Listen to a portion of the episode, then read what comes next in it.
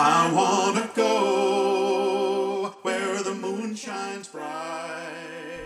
Welcome, everyone, to a very special episode of the It Matters to Me podcast. My guest today is the one and only Matthew Norman, author of Domestic Violets, We're All Damaged, Last Couple Standing, and his newest release, All Together Now. You know what's really hard? Trying to sound articulate and pointed to someone who makes their living crafting concise but impactful stories. But Matthew couldn't have been more fun to talk to.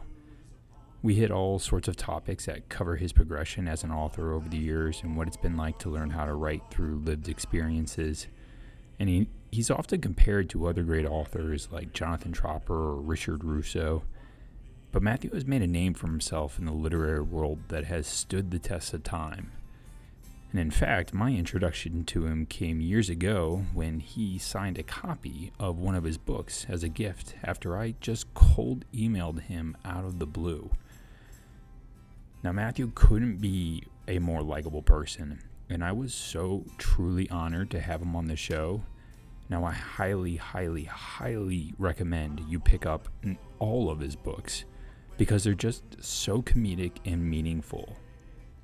But for now, you'll just have to enjoy my conversation with him, so let's get to it. Here's my talk with Matthew Norman.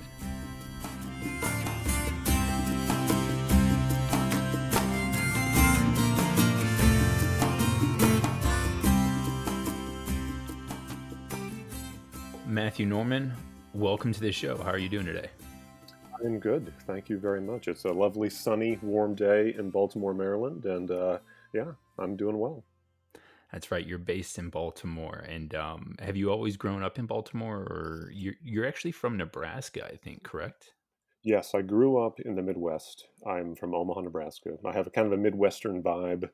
Um, but July, July 15th, this upcoming July 15th, will be 20 years since I left Omaha. So I moved, I moved east in 2001, um, you know, just for grad school and just for sort of, uh, just a change, you know, and uh, kind of never looked back. And I married a New Yorker, and I have two kids born in Baltimore. So here I am, I think, for life, you know.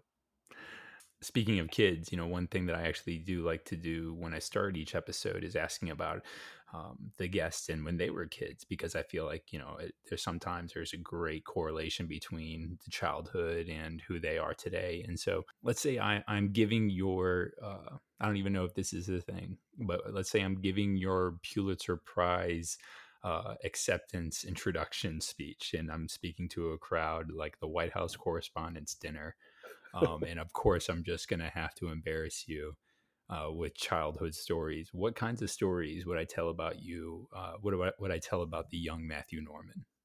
Wow, that's a good one. Uh, I like the idea of winning the Pulitzer. That's fun. Uh, I'm not sure about the correspondence dinner. I'm not sure I'd be welcome there, but uh, yeah, the Pulitzer would be fun. But um, I, I was a, a fiercely neurotic uh, little kid, I think. And looking back on it, I don't think people even realize. I don't think my parents kind of knew what to do with me. I was just neurotic and sort of nervous, and I was kind of a space cadet. And um, you know, I, I was creative, but I think not in ways that teachers thought was good. You know, I, I was just sort of a mediocre student, and uh, I got a lot of um, you know maybe bothers his neighbors sort of comments on my little report cards and stuff. But uh, I was a fairly happy kid. You know, two loving parents, and I had a younger brother, and uh, you know, I, I, kind of came to writing very early. It was it was something that I that I did, and I would write little stories in pencil, and I would uh, read them to my parents. You know, that kind of thing. Do you remember any of those stories? Were they um, as fantastical as like a childhood imagination could be, or were they uh, very you know contemporary? And you know, were you at seven years old writing about you know geopolitics in some way? I steered clear of geopolitics uh, until I got to be probably my teens. But uh, no, when I was seven, they were you know they were about animals. I think I was basically just ripping off children's books around the house and just sort of copying them and plagiarizing early. I think was was my thing. But uh, you know my parents rolled with it. They were always very encouraging. You know the equivalent of putting uh, your childhood your your child's artwork up on the fridge just sitting there listening to you probably uh, come up with your own stories um, so I've actually heard before, you know, that you you've credited your high school teachers when it comes to writing, but then I think you've also there was a I heard you tell a story about how your dad told um, encouraged you to get into writing. So as you grow up, how did you find your way into into writing? Yeah, I think that uh, it's it's an interesting journey because, and I was talking about this last night because I had an event, and every, it feels like every writer has a very different entry point into writing. And I was talking to an, uh, a writer named Jessica Anya Blau last night, who's kind of an old friend, and, and she found it late. I mean, she was well, you know, well into her twenties, and and she was married, and she found herself in a different country for her husband's job, and just sort of took it up on a lark, and found that she was good at it, and has since published like five or six books or something. With me, I was different. Like I alluded to a minute ago, I I, I, it's the only thing I've ever really wanted to do, to be perfectly honest with you. And and it's a weird thing to really want to do because it's sort of an abstract career. There's no there's no internship for it. There's no you know that kind of thing. And so I always wanted to be a writer. I wanted to be a novelist. I discovered Stephen King when I was really young, like fourth grade. My parents didn't have a lot of you know sort of content restrictions, and I remember I pulled Pet Sematary off of the shelf, my mom's bookshelf, and I read Pet Sematary and I was, you know, obviously a little kid, so I was horrified by it, but I was also excited by it because there was sex and violence and it was fun and it was scary. And, and I, I had this, this sort of moment where I was like, this can be fun, you know, this can be a cool thing to do. And I loved it, you know, and I just kind of kept doing it. But when I got to be a senior in high school, you're 18 years old, you have to start kind of choosing a path in life and like a career, right? And my dad you mentioned him my dad's a straight up business guy you know he had a nice very successful career as just a, corporate executive kind kind of guy and my parents were very accepting of, of me and wanting to be a writer and my dad knew about ad agencies for throughout his career and he's like uh, nobody's going to pay you to try to be a writer you don't get paid for wanting to write novels get a job as an advertising writer they're called copywriters it's a real job. You can write and get paid for it, and write at night and on the weekends. You're you know try to be a novelist. And I think usually when you're 17 or 18 and your dad gives you advice, you're like, "Shut up, dad. You don't know me." You know that kind of thing. But I remember right when he said it, I was like, "Oh my god, dad, that's you're right. That's perfect." And it I just literally did exactly that. So I showed up to the University of Nebraska. You know, I was like, "Hello, Matthew Norman here. I'm going to be a novelist, but right now I'm writing advertising. So, it, and that's exactly the path that I took. You know, 20 some years later, here I am. Let me grace you with my presence for a few years while I. exactly. I'll write some jingles and I'll write some headlines, but I, there's going to be novels. Believe me. Just you just wait. When I'm in my 40s. It, you know, it, it's funny that those uh, that swagger. I mean, because obviously you are an author and you're a full time author now, and we'll get into your most recent book. But you know, my introduction to you was Domestic Violets, so I'm sure a lot of people, um, you know, when they come when they find you, they maybe that's their path. And I know that there's some similarities when you know you've you yourself have related your style of writing to other books or to other authors like um, Jonathan Tropper, I think, mm. and um, and in that, in that similar vein. So when it came to, I guess, you know when you decided that you wanted to write and you wanted to you know pursue being an author how did you come how did how did you find your voice your narrative that you know w- what didn't what stopped you from writing Pet Sematary 2 mm. versus mm. writing in the way that you do and i don't even know if there's Pet Sematary 2 out there or not I think there's a movie, Pet cemetery 2 yeah, I think I've, Stephen, I've Stephen King might have it gotten. messed me yeah. up as a kid. yeah, I think they did a sequel that Stephen King wasn't like attached to. Like maybe they sent him a check and they just made some crazy B horror movie. But the actual there, there's a couple of scary pet cemeteries based on that book. But um, yeah, so I when I was a little kid, like I love Stephen King. And in high school, I wrote like scary stories and got them in my lit magazine, you know, the lit magazine and stuff. But I in, in college is where I started thinking more about uh, just being more interested in relationships and humor. And I think that my books are all comedies. I mean, that's how they're described. And I think that my natural writing voice has become more and more comedic. And when I started writing on my own and not just ripping off Stephen King, I, I found that I wanted to be funny, and I, I, thought that if I could, I could talk about serious things if I was funny. You know, it, it was almost like uh, Ben Affleck talked about when he uh, directed The Town. He said, "You can do whatever you want if you put a couple of good action scenes in there. Like the studio will greenlight anything. And I felt like I get that because I can be serious and try to tackle issues that maybe I'm grappling with if I try to be funny. And I feel like Richard Russo, it's Tropper, obviously, Jonathan Tropper is, is, you know, we I think we sit next to each other on bookshelves all the time. But Richard Russo is a guy his book Straight Man really, really affected me in a very, very good way. I discovered it in college, and he's just like what I described. There's a laugh a page on that book. It is hilarious. But he's dealing with mortality, he's dealing with the decline of a parent, he's dealing with very serious things, but it's a comedy. And I was like, that's you know, that's what I want to do for sure. Yeah, um, I think there's you know there's a quote um, from Richard Russo, and it's you know if you work at comedy too laboriously uh, you can kill what's funny in the joke.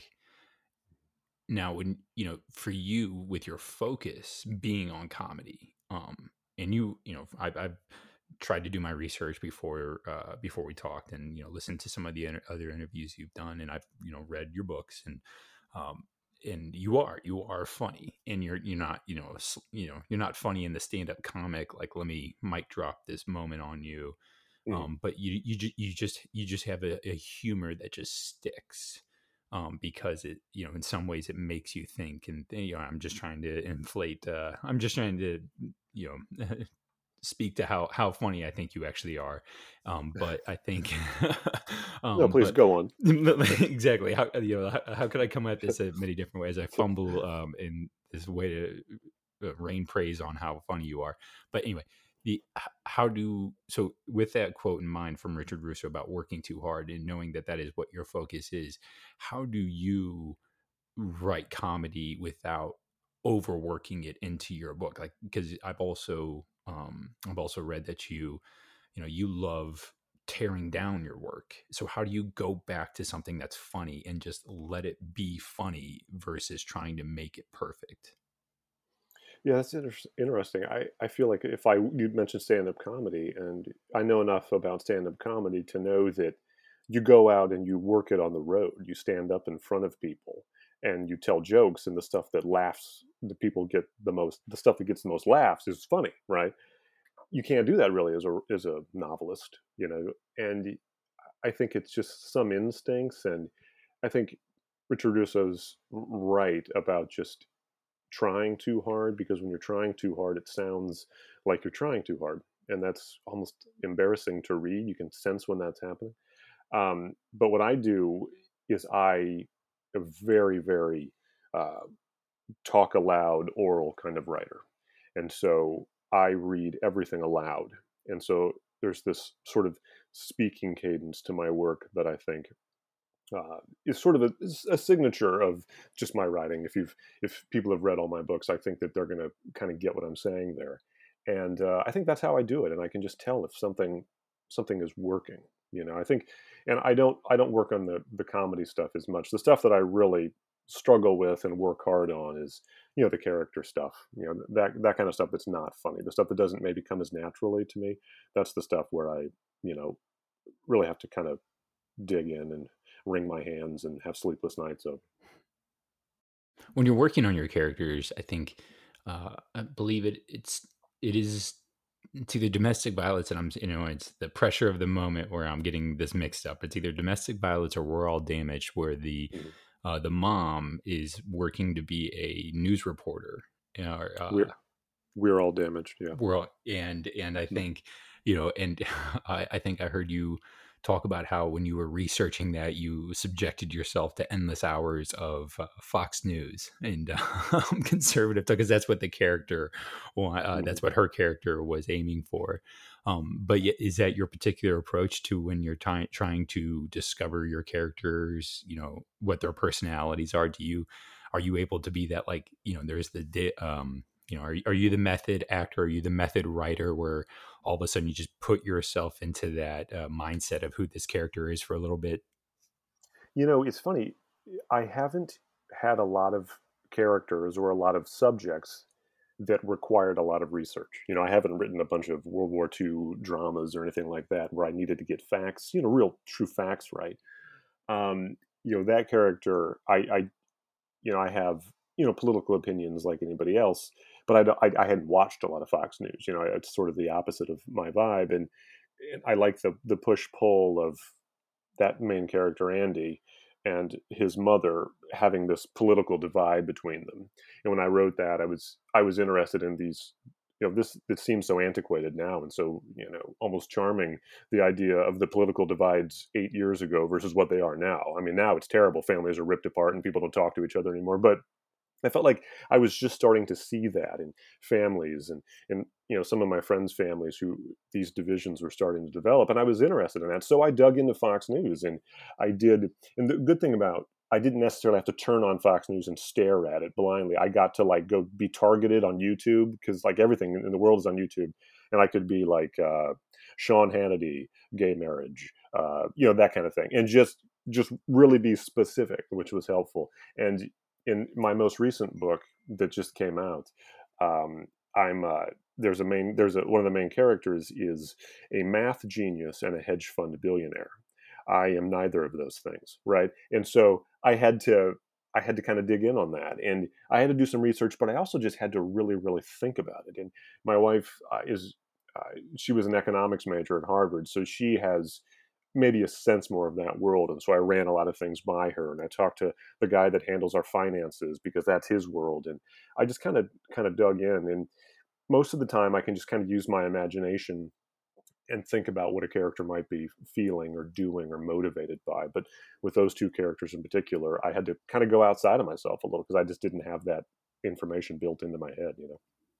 Yeah, crowdsourcing. I love it. It's Yeah. the um I guess when you're doing something like that and maybe this goes back to when you're writing the dialogue and you're speaking out loud, you know, how inclusive are you with other people as your writing progresses? Like, you know, do you um you know, are you are you do you write a chapter and then have somebody give you feedback on that chapter or do you wait until it's all, you know, until you have your first draft completely done before you let anybody else see it?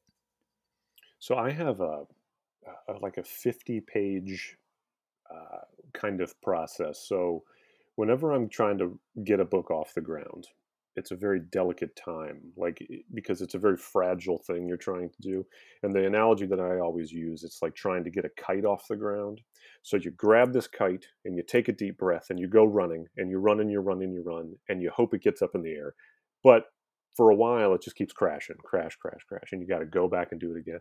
So that's how I feel about that first 50 pages. So I write you know 50 and maybe it's 70 maybe it's 45 you know that kind of thing but just the beginning the sort of foundation of a book i write and then i you know typically show it to my agent and with the last book was pre was already sold when i was trying to write it so i was showing it to my editor and getting very specific feedback um, and just trying to get that right because i feel like if you get the structure of the house right the building is going to be a lot easier. And then also when you go back and you're revising, you're not making big structural changes. You're just making writing changes. You're working on the characters. You're working on the dialogue. You're not knocking a whole house down and rebuilding it. So I'm pretty obsessive about those first 50 pages and really crowdsource and get feedback from smart people.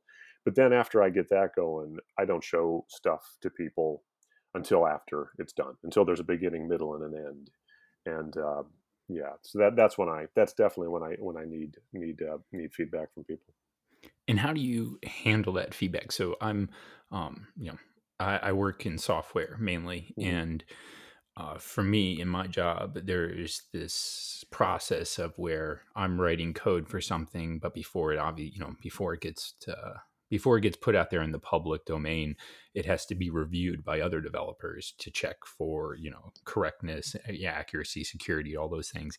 And I I tell I I like to think I'm a thick-skinned person. Like, you know, the Mhm. the idea that it's not personal, it's professional whenever I get feedback. I've never had a problem with feedback, but sometimes it's hard just to get feedback and, and it's so arbitrary because it's um, it's an inanimate object it's software but sometimes you know the way people can critique your software uh, is it's like it's like ooh that stings like Yeah. ooh, how did like that Oh, one yeah. cut deep as an author how do you because i can i, I want to believe that that's like 10 times the scope because you know you, when you're writing you know you maybe for you not specifically but your some of the characters are like a personal investment. How do you handle when you do get feedback from somebody who t- who you know you, let's say the manuscript comes back or the draft comes back and it's just blood red all over because it's just crossed out you know every other page? Sure. Feedback is it's a it's an interesting hurdle that I think every writer has to has to get over because it's just part of it. You know, it's just part of it. There's creative feedback you might have from your friends or your individual writing group, and that's one kind of feedback. And then there's feedback like from bosses, you know, from editors, from editors' bosses, from you know people to whom you can't say no, essentially. You know, and eh, you know, not all feedback is created equal. Some stuff you know, somebody will make a comment. You're like, oh, okay, that is a very good insight. And you are correct. I'm not emotionally affected by that at all. And then sometimes you'll get one that, like you said, it's like, I need to lay down now because you've hurt my feelings, you know. And uh, I think I've gotten a lot better at it. And I think when I was younger, my initial reaction was to immediately figure out why the person was wrong, you know. And that's not helpful, right? But then you get, I got to a certain point where the people who were giving me feedback, I trusted. They were smart. They were professional at giving feedback on writing. And it's like, why am I going to discard what this person says? And so I've gotten much better at it. And I think working in advertising for so long, I worked in advertising for about 20 years um, before I kind of left that world to do this full time. But you, are constantly getting feedback and you, you got to roll with it and you got to get over it or you're just going to go crazy, right? And so that's kind of the attitude that I take. And you know, my editor in particular is she's younger than me. She's a woman. She's, I think she's better read and a bit more of an intellectual person than I am. Like I can look at her and not being self-deprecating, but I can say to myself, okay, th- she is smarter than me, and she has a more into- intellectual perspective on this. And she said something about a character, especially one of my female characters, and I'm like, I have to believe that she's right you know, and I have to listen to her. And I and I have found with with editors, you know, all the matters in the past, but my editor editor Ann has been the editor for my last two novels. She is either always right or very much in the neighborhood of right. Even if she's not totally articulating herself mm-hmm. perfectly, she is hovering around something that is wrong. And uh, it's best to just accept it right away. You know, it's, it's more efficient that way, you know? Uh, whatever, yeah, whatever anecdote. It's a happy wife, happy life, happy mm-hmm. editor. You know, insert rhyme kind of thing. Yeah, yeah, totally. So the concept of writing a book, and I'm sure you know this is one of the questions I, I want to ask you, because I know it's a question you get all the time, and it's kind of meta about how you know a question of you know i'm sure people are pitching books to you all the time and people are you know so in some ways you're in your editor's shoes and you have to say like that you know i'm going to wager that some people have offered book ideas to you where you just smile politely and you say like, "Oh yeah, that sounds really good," but in the back of your head you're thinking like, "That's the stupidest thing I've ever heard." um, so when it comes to, but I guess when you're talking to your editors, uh, what's that kind of relationship like when you, you know, when you have a, an, a, an idea for a book and you pitch it to them? Um, are they working with you to craft that idea or are they just blanket saying like no that's not going to sell. Do this instead so i have a this is, goes back to my advertising days. I believe in the rule of three. So there's in advertising and i've i've used that in my my writing life too. If you have an assignment you come up with three ideas eh, three concepts and you work hard on pitching them and you like all three of them and you pitch the ideas and if one of them gets a yes you win. That means 66% of what you worked on goes away but that you know that idea boom good right? And so that's what i've that's kind of what i've always always done and that's what i've done with my last several novels is just come up with three solid concepts that i want to write about that i could write about and i pitch them you know before it was my agent because i was kind of writing on my own without contracts but then it was more my editors involved so my agent and my editor are kind of both involved and just getting feedback and and in each instance that i've done that the the idea that's won out has been the idea that i wanted to write most i thought and maybe that you know maybe that's not necessarily coincidence maybe i was pitching it harder or better or maybe i was sandbagging the other ones i don't know but uh, it typically it typically works out and and just kind of tweaking you know tweaking ideas a little bit is part of that structural thing I was talking about, getting that first 50 pages right. And um, yeah, but uh, I think, you know, the, the rule of three in pitching hard, because it allows you to think through an idea. Because you can't just say, okay, so there's a closet and it's a time machine, and a guy goes back and tries to, you know, whatever. You have to think through it. You know, part of the pitch is this is the arc that the characters are going to go on. This is generally how it's going to end and thinking through those things is almost like an outline in your head you know and it's good and if, an idea is good it will stand up to you know some of that thinking. And when it comes to some of your stories like when before you even sit down to write and i guess this maybe would come up you know as you're pitching the idea um, to an editor but basically you know do you, do when you write a story are you writing with just a thread of a thought of ooh i had like i had this one interaction that I think if I you know exploited it, it could turn into a, a novel, or do you just have the whole concept of a novel in your head, and what you're doing when you're writing is you're just filling in those details?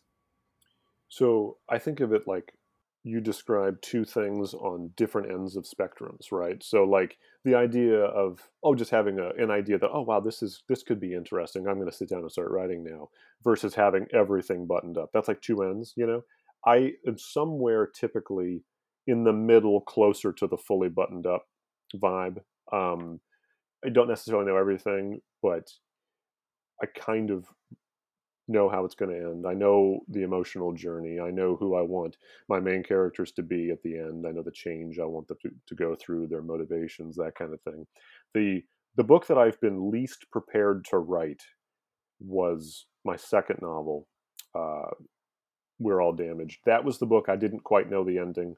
I didn't know where I was going. I didn't outline well enough. And that thing took me forever to write, consequently. You know what I'm saying? It's just so many blind alleys. And in retrospect, I would just never do that again. And I haven't done that again.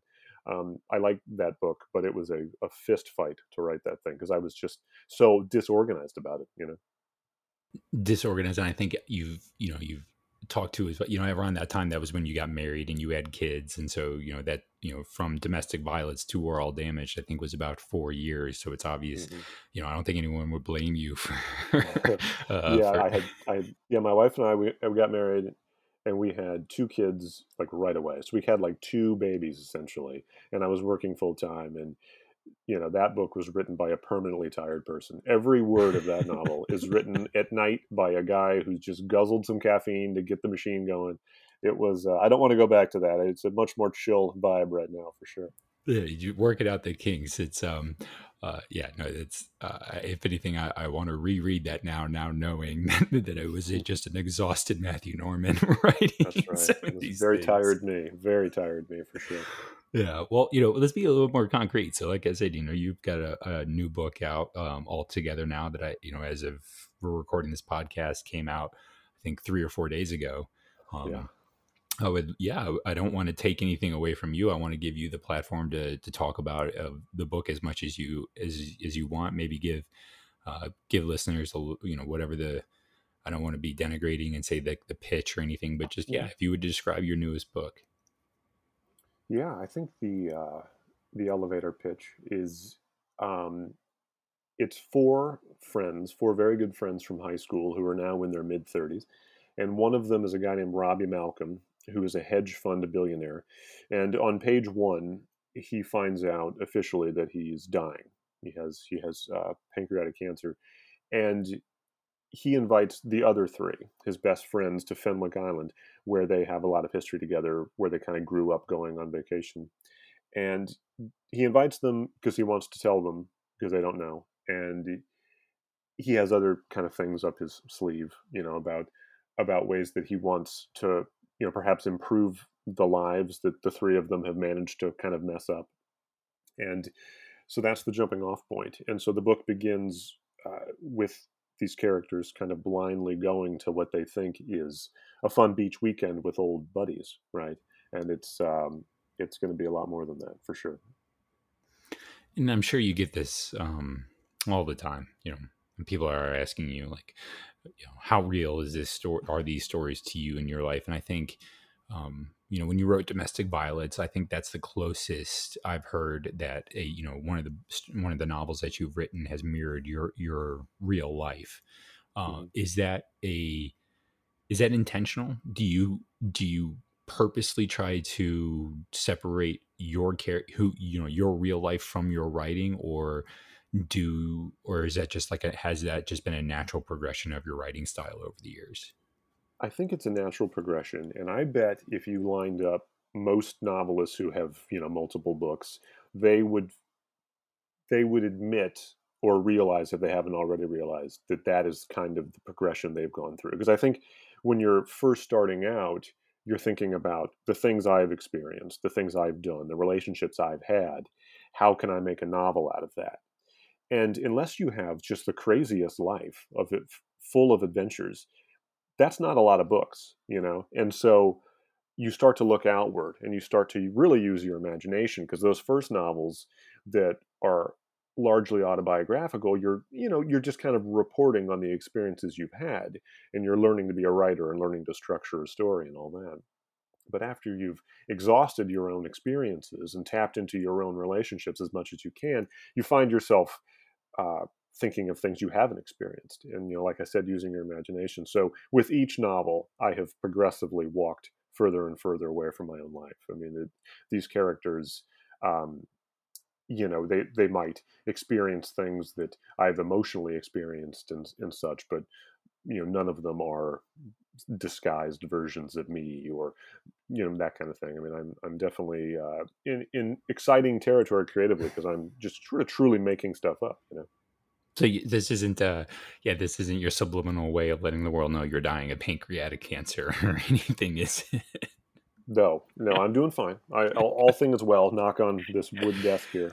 Yeah, yeah, it's uh, yeah, that's good to hear. It's um, you know, one thing I, I think that's also I really enjoy about some of your writing is you know you're you you kind of just embrace the time that you're writing in. Uh, I think in Domestic Violets, you know, you, you it was uh U2. The the main character was uh, pretty obsessed with U2, and I think you personally are a big U2 fan. I may I may be, yeah. yeah. I want to ask you if you still um, if you still listen to one uh, alone in a dark room just to see if it hits you in the feels anymore. Um, from sometimes, sometimes that damn song, man, depends on your mood. It's like it's like the chemical reactions in your brain are always a little bit different. It's like sometimes when you have a, a beer, you're fine. Sometimes you feel drunk after one beer. Like that's how the song one is for me. Sometimes I'll hear it and I'll be like, oh my God, oh my God, I'm crying. But uh, yeah, then some, sometimes it's like, whatever. Yeah, that's one of those, that's one of those songs that, that digs in. But I'm still a huge U2 fan. I'm a huge fan of a lot of bands, but U2 is sort of my, my signature band. And and uh, you know, rightfully so. They're, they, you know, they stood the test of time, and they, you know, I don't know if they're still putting out music, but yet there's, uh, you know, Bloody Sunday.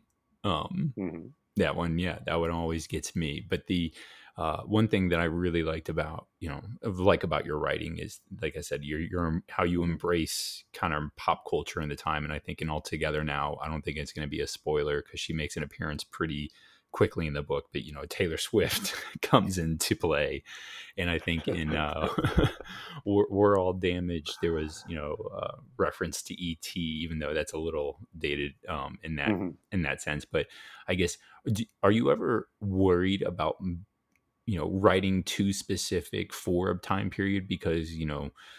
I th- you know, every you know, it's what 2021 and we're still referencing like the great gatsby at times and that was sure. written who knows how far away but like do you do you think you're taking a little bit of a risk when you're making your when you're writing your stories to be specific to a time period like that i absolutely am taking a risk and i i feel like it's part of what i do and it's part of my style it's just part of who i am as a writer but it is risky and there are a couple of times I think I'm generally speaking pretty good at choosing references that are going to end up eventually having a sort of timelessness to them. You know, um, I, f- I feel like in 20 years we're still going to know who Taylor Swift is, right?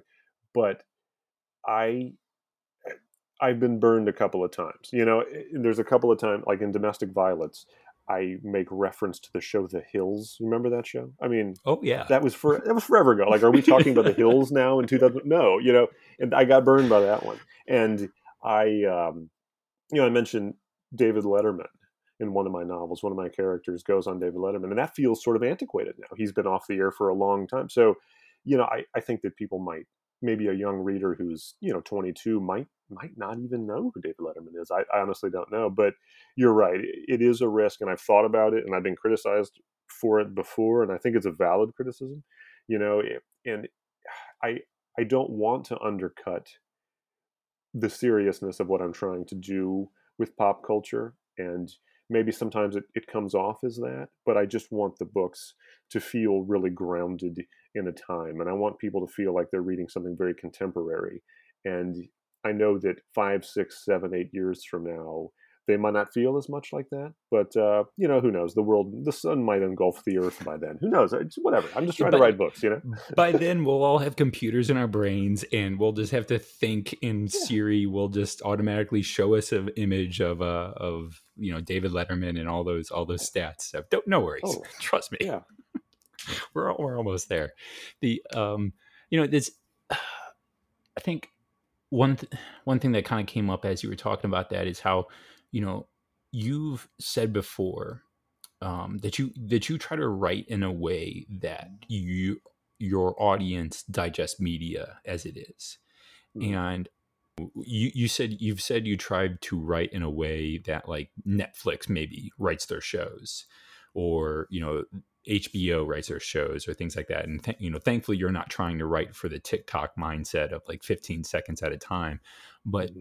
you know, why is that why you know books books are books books are separate yeah. from tv books are supposed you know stories are supposed to invoke totally different parts of our imagination and emotional responses like why why do you intentionally choose to write that way um, instead of maybe like taking a stand and saying like you know having some artistic kind of jur- or you know purity with it with how you write mm-hmm.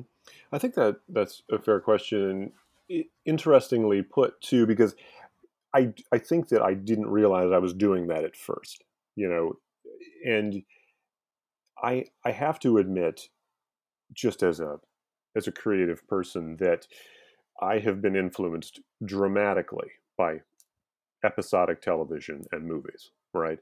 I love reading and I love books, and in the time it, it takes me, but the time in the time it takes me to read a novel, I might watch five episodes of brilliantly put together episodic television, or I might watch two movies with my wife or something like that.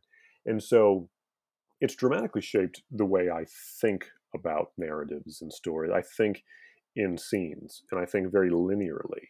And I think somewhere along the way, maybe two books ago, I started to realize that's what I was doing, you know and I started to kind of lean into it a little bit. You know, the idea of episodic television is a big arc, a big story arc with lots of little arcs, and a chapter that ends in such a way subtly that makes you want to read the next chapter.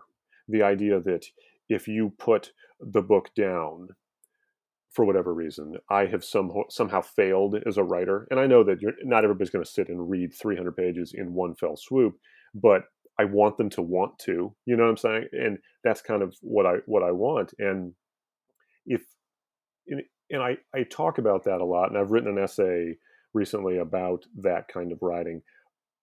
And it is intentional, but I also think it is just sort of how I'm made up. And if I sat down right now and tried to write uh, something more old school, like a big Philip Rothian or a John Irving, John Irving type epic 600 page thing that wasn't necessarily concerned with these quick hits and these this forward motion. I don't I don't think I could do that. So I, I, feel like I'm not taking a stand. I'm just leaning kind of into my own abilities, you know, and, and maybe uh, it, it, and maybe using that as a kind of a jumping off point. I, I see it as endearing. I mean, you know, I'm not trying to tell you how, clearly how to do your oh, job. Yeah. I mean, it's you're, you're, you're successful enough as it is mm-hmm. without uh, input from someone like me. Um, but it's just it's just an interesting aspect because you know you, uh, I think it just like I said, you know, some I, I could I could see both sides of the coin where uh, an author you know makes that stand to say like no books are books. Like I'm mm. not going to cater to our goldfish mindset and you know and that's actually another kind of question um, is you know when you're writing, are you conscious of the fact that, you know, there are just so many distractions. So not only do you have to write a good story just, you know, to to complete the book, but you basically it's like it's almost at this point in in society, you have to write to keep everyone's attention every 5 seconds before, you know, to so that to stop them from like if they hit like even just a boring paragraph they pick up their phone and then they just get distracted mm-hmm. and they don't finish the book or anything like is that is that something that weighs on your style of writing it does and i think about it a lot and i think about how distracted i am just as a normal human being and then i think about how distracted everybody else is you know and i think that this idea that when I'm reading, I take a lot of cues from myself as a writer from myself as a reader. And I can't read anymore. I've been writing for so long. I can't read anymore as just straight up a reader. I'm always thinking about, okay, well, what's this? What's the author doing here? What are they thinking? You know, that kind of thing. And I am very cognizant of my attention levels when I'm reading a book and when I am all in, when I am fully engaged in the story. And I'm also aware, even in books that I really, really like, when I'm starting to pull back and I'm thinking maybe about dinner and I'm thinking about, I wonder who Colbert has on tonight, or I'm thinking about, you know, I really should go to bed because I have to get up early. I'm aware of when that's happening. And I have, I, I know for a fact that I am the most engaged when I am reading scenes, when characters are together talking to each other in real time. I start to drift when it's exposition, when it's narration, when I'm being told about how the scenery looks or whatever. Even if I'm being told beautifully by a very, very talented writer, I'm still starting to drift away from the narrative, right? And I'm very aware of that. And I feel like when I'm writing, I have a clock in my head. And it's almost like a quarterback who knows that if he holds onto the ball for longer than four seconds, he's just going to get hit. I feel like if I hold on to a scene too long or I have too much blah blah, the character is going to put it down and they're going to go stream an episode of Cheers from 1986 or whatever. You know what I'm saying? And and so I, I try very hard to be cognizant of the reader. There's a human being on the end of this who's distracted, who's maybe tired, who's stressed, who has their taxes due next month, or you know whatever, and try to try to have them enjoy it and and uh, escape from all that. You know. Yeah, it um, it's it's something I battle with all the time. Uh, I'll be very honest. You know, I'm, I'm, you know, in, like I said, your book just came out a few days ago, but I wanted to try and be as prepared for this as I can. So I'm like, I'm about halfway through um, all together now, and I'm, uh, it's great. I'm going to recommend everybody go pick it Thank you. but yeah, it's it's really you can vouch for the first fifty percent of that. Book. exactly. I don't know how the second half is going to turn out, but up until yeah. halfway through, yeah. But it's in you know, it's kind of like I had this heart to heart moment when I was, you know, when I, you know, uh, when I bought it because I had to buy the ebook edition um because I, I just didn't I just couldn't make it to a physical store to pick it up um and and but I had this heart to heart moment where I was like I don't I don't want to read this on my iPad or on my Kindle because I like again like uh, the distractions like of you know oh well i'm just to check my email again for the you know even though i just checked it 30 seconds ago like mm-hmm. i, I want to stay engaged with the book and and there's you know i could say that you know your your writing does have that ability um, without i think pandering to people and i just i just think that that's so unique uh, in in writing today. Um, and I just want to say that it's yeah, it's it's just something I I've grown to really appreciate about how you write. Thank you. I, I think it's just the idea of being accessible is is important because you're not getting your point across if the person puts the book down and wanders away. You're not you're not winning, right? So just try to be as accessible as I can and as conversational as I can. And um, the idea of something sounds like writing maybe i should rewrite it so it doesn't sound like writing you know that's something I, I, I try to do i try to do a lot. I think one thing i've noticed in, in your writing is Domestic Violets was from like a first person point of view for the most point but i think at uh, last couple standing and in all together now you've chosen to wrote, write with this like third party narrative. Mm-hmm. uh, wh- why do you do that? Why why did you change uh, I guess, your writing style to write from so many different perspectives instead of having just like the one character? I think that was a natural progression too. You know, I, I, trying to be more expansive in the narratives, and I also wanted, frankly, to give more than just white males a perspective. You know, my first two books are first person male narrators. And I like those two books. I'm not going to, you know, say anything bad about them, but that's what they are. I mean, every every word, every thought, every insight is from a white dude's perspective, right? And if I went back now and wrote Domestic Violets, I I I would I would want badly to give his wife Anna some screen time. Like what is she thinking? What is going through her mind? from her perspective, not filtered through this guy's perspective, you know. And as I just start to think more expansively and more ambitiously, and you know, frankly, just the world we we live in, women are reading fiction, at least especially the type of fiction that I write, overwhelmingly more than men. They just they just are. And why would I want to build a fence between me and the readers? You know, I mean, why would I want to put the element of doubt in a in a woman's head to be like, well, I don't want to read this. You know, it's about just some dude complaining about dude stuff. You know, so I want to give women a voice and my female characters a chance to speak. You know, for them for themselves. And I have so many important women in my life. I have two daughters. I don't have any sons. I have two daughters. My wife, uh, my agent and editor are both women. I have you know great women, you know, female friends uh, that I've gotten close to, and you know let's let's give them the microphone you know yeah and i think it's like the statistic that uh, it's like like 70% of readers are women or something or you know definitely a majority of women are readers or yeah. so, so, something along those lines so yeah so it's i don't think anyone wants to pick up a book and be like oh great another w- white male with a problem. Yeah. exactly. Let us see. Let's see what he has to say. You know, yeah. we've been listening to this for two thousand years. Let's give somebody else a chance. You know, exactly. yeah.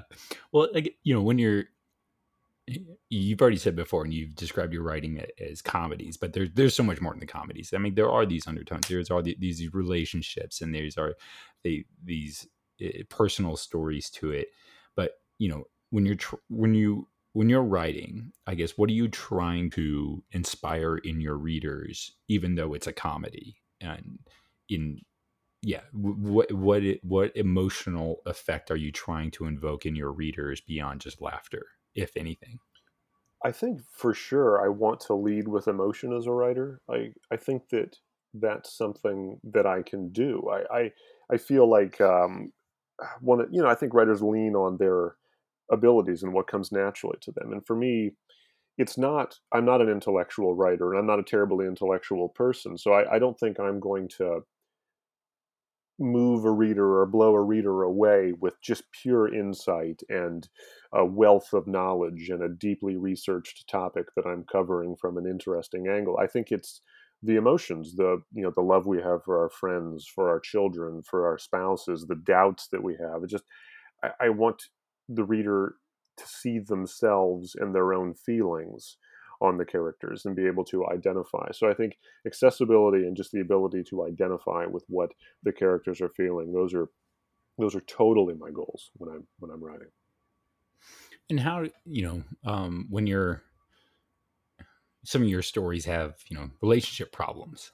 um, how, how do you, I guess you know you're married how do you, how do you explain to your wife like don't worry that's not us like this isn't this isn't my way of saying us. that's yeah. not us. Everything's great with us. Are you kidding? Um, no you're right. I get that question a lot a lot especially with my third novel last couple standing uh, is about a couple who all of their friends have gotten divorced. They're all of their married couple friends have gotten divorced and they're the last couple standing of this group of married friends and they decide to try to have an open marriage to see if that sort of staves off some of the problems that their other friends had to sort of preemptively save their marriage.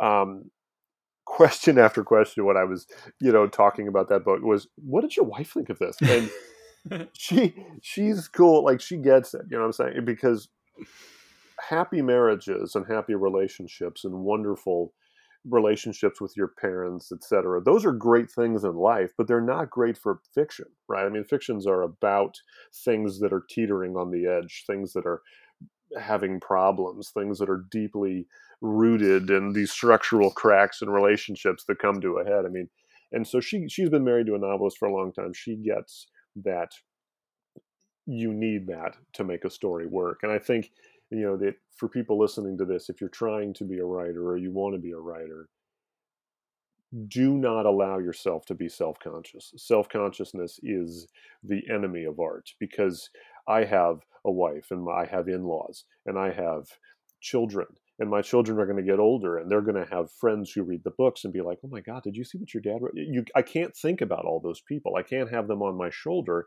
or i'm not going to write anything interesting ever again. You have to commit to what you're trying to say and say it and let your characters go as far as they can reasonably go and not worry about you know what people that you know are going to think or people in the carpool line are going to look at me you know weird you know just don't think about that. Just write what needs to be written. You know it's I, I, on a small level try to empathize with that you know and I, I try to journal all the time but Mm-hmm. And I, when I journal, I try to write in a way knowing that, like, hey, these these aren't this isn't Marcus Aurelius's meditations. These aren't going to be published, even if they're you know two thousand years old. Like nobody's going to read these things. But it's yeah. still just so hard sometimes to not censor myself when I'm writing, just in my journal about you know to have that kind of uh, yeah, just just to be critical of myself when I'm writing. So uh, you know, it's is that is, is that the most common mistake you think young writers young aspiring writers make today is that they're too i guess they, they're just too self-aware? I think that that that's probably something. You know i don't i don't get to read a lot of young uh, you know up and coming aspiring writers. I you know I, I did an mfa years ago and you know since then i've just sort of been in just kind of the professional world. And typically, when I'm reading something, it is published or about to be published, you know, by like a professional writer. I bet that there is some self consciousness. I think that that's probably and self awareness and self consciousness and the idea of self censoring is. I think that that's probably something that if we had a bunch of you know maybe 23 year old writers sitting i bet that they struggle with that that would be my guess because i don't see how you couldn't i mean everything that's just with social media is just we're constantly seeing narratives and we're seeing also stuff try and fail like people saying things and then getting absolutely murdered for it and stuff like that i i think those things weigh in and we we store those things in our mind and be like, well, I can't say that because this other person has said that and they caused a lot of problems for themselves and those sort of things. And it'll be interesting to see how, you know, what is edgy, interesting fiction, you know, 15 years from now. The, the 22 year old writers now, when they come of age in their careers and they're in their late 30s and 40s writing their novels, what are those going to be like? What's going to be controversial and interesting? I don't, I, I don't know. I, I think talent weighs out and they'll find a way and there's going to be great writing in 15 years. I'm not one of those people who says the future is doomed. I, I don't think that at all, but it'll be interesting to see just what, what they have to say and what they want to talk about. I totally agree. It's the uh, it's I think it was either like um, Socrates or Aristotle or something. You know, all those millennia ago, who at one point was critical of the written word um, mm-hmm. because he felt that you know at the you know before the written word or the advent of the written word was going to cause people to not be able to remember things anymore because they were going to be able to write them down and stuff. And it's like the the sky clearly didn't collapse because we started writing. Yeah, we we, we made it through. We made it through that. yeah, I have I have full faith in us that we're uh, that you know, and I I, I agree. It'll be really interesting to see what the next um, great novel is out there. But you know, speaking of great novels, and you know, we're it's I I hate this because it comes up so quickly, but we are coming up on an hour, and Look all I want to do is hour. just We've all, been talking for an hour. Well, How is you, that possible? You, have been listening to me ramble for an hour, like I should say. I, I think uh, it should also be pointed out that you and I both have very similar voices. I think a lot of people could listen to this and just sort of doze off. I'm from the Midwest. Are you from the Midwest? St. Louis, Missouri. okay, I'm from Omaha. So you and I both sound like we should be delivering the news. You know, you know uh, what? Traffic I think this... on 995. You know. let, let, let me lull you to sleep with the latest jazz trends from you know Papua New Guinea kind of NPR style. exactly. Yeah. People, but uh, yeah. So I think our voices match very nicely. So we're we're doing very well. But this um, is this is the launch point for uh, Matthew Norman and Adam Casey's ASMR uh, podcast channel, um, where we Exactly. just we just talk people to sleep. are you having trouble sleeping? well, we've got these two guys, these two dudes. But uh, yeah, I think that pod. I, I was thinking about this the other day. Podcasts and ebook, like audiobooks. I mean, um, I think that those things are really going to affect writing. Like how I was talking about how I think episodic television has affected novels because it's just good and very, very immersive. Um, I think people are interested in hearing books now and hearing dialogue and conversation in a way that maybe they weren't X amount of years ago. I don't know how many years ago, but you know, the, the audiobooks, like I, I don't, I haven't listened to any of my audiobooks all the way through, but I've listened to good bits of them and it's a professional, talented actor doing it. You know, I mean, it sounds great, right? And so are writers going to start writing for audio performances? I don't know. Maybe that's going to be something, maybe that'll be the future. Maybe books will be thought of as performance pieces much more than they are right now. That is that is such an interesting insight. Yeah, and of course you're going to throw it at me with you know as we're coming up on this. I know that one was ap- absolutely free as we uh, leave, you know, as we run out of time. Here's an insight. Okay, goodbye. You know. let me, yeah. Oh yeah, no, it's it's if anything, it's this it's the sign of a good storyteller because uh, it's a good cliffhanger because I absolutely, uh, you know, I doubt that this will be your last book, and I absolutely want to have you back on the show when uh, uh, just before I do give you that, uh, you know, as as we're gearing up for that Pulitzer Prize um, ceremony, and I need to, uh, and I, I need to dialogue my uh, intro speech for you. I absolutely want to make sure that you're on the show before. Uh, before I, uh, before then, but you know, I do if, ask if slash when if slash when I win the. Pulitzer, I will come on this, of time. and I will be so drunk the entire time. I will be, I will be the most obnoxious, screaming, drunken person. But uh, I'm sorry, you were you were trying to outro, and I'm no, just no, no, no, uh, you know. no, no. It's uh, I only do that because again, I- like I've I've done enough of these now to know I want to. It's uh, I I will ramble and I will eat up the rest of your weekend if you let me. Um, and so yeah, it's it's because I honestly, guys, you know, beyond having beyond having professional respect for you, I am just a fan, and this is just one of those things where it's like, oh my god, I get to talk to Matthew Norman today. This is so cool. Well, I, I appreciate that. This has been lovely. Uh, I'm happy to come back on, and hopefully, I have many more books and many more conversations with you in the future. Absolutely. Well, Matthew, so thank you so so much for coming on the show, and uh, we'll just talk to you soon. Thank you. All right, that is going to be a wrap for this episode of the It Matters to Me podcast with my friend and guest, Matthew Norman. Be sure to check out the show notes for links to anything we talked about, especially any of Matthew's books, and I can't recommend enough All Together Now.